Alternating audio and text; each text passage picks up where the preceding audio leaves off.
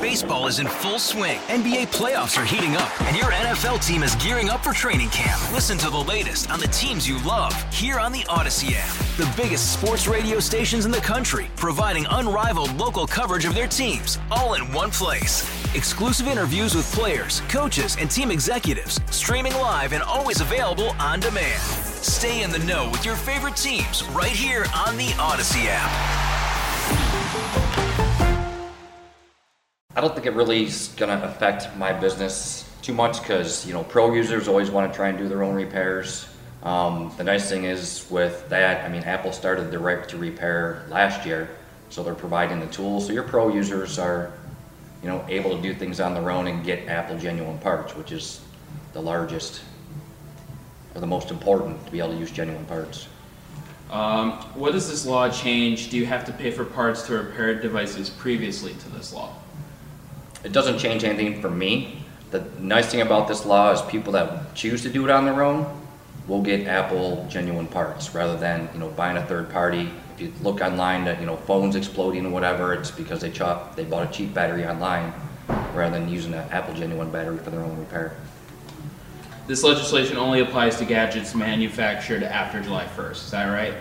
Correct.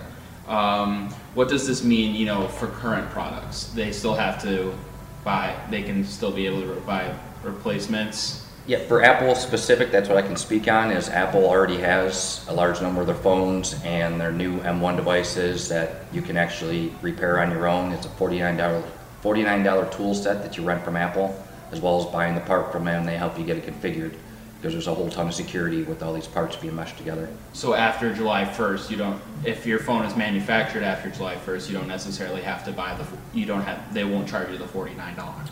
Yeah, I'm not sure about the, the tool rental, what'll happen after July 1st, but you definitely need specialized tools to do a lot of these repairs. Uh, is there any skepticism or problems you foresee with this law going into effect? I don't see any, problem with it. I mean, I think it helps the industry be able to use, you know, genuine parts in their repairs.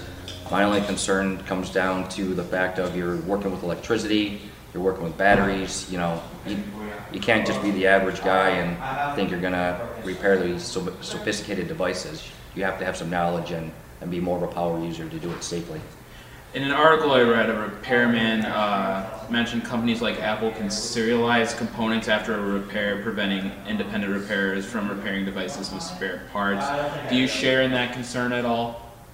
Well, with Apple's repair program, you actually, when you're done with repair, you call a special phone number in Apple and they re-serialize and, and match all those parts back together. Do you have any advice for the average person looking to repair? Learn it, watch it, read about it, use the service manuals, and just do it safely. Hey, Rob Bradford here. I have set out on a mission with my good friends at FanDuel to prove what I have known for some time baseball isn't boring.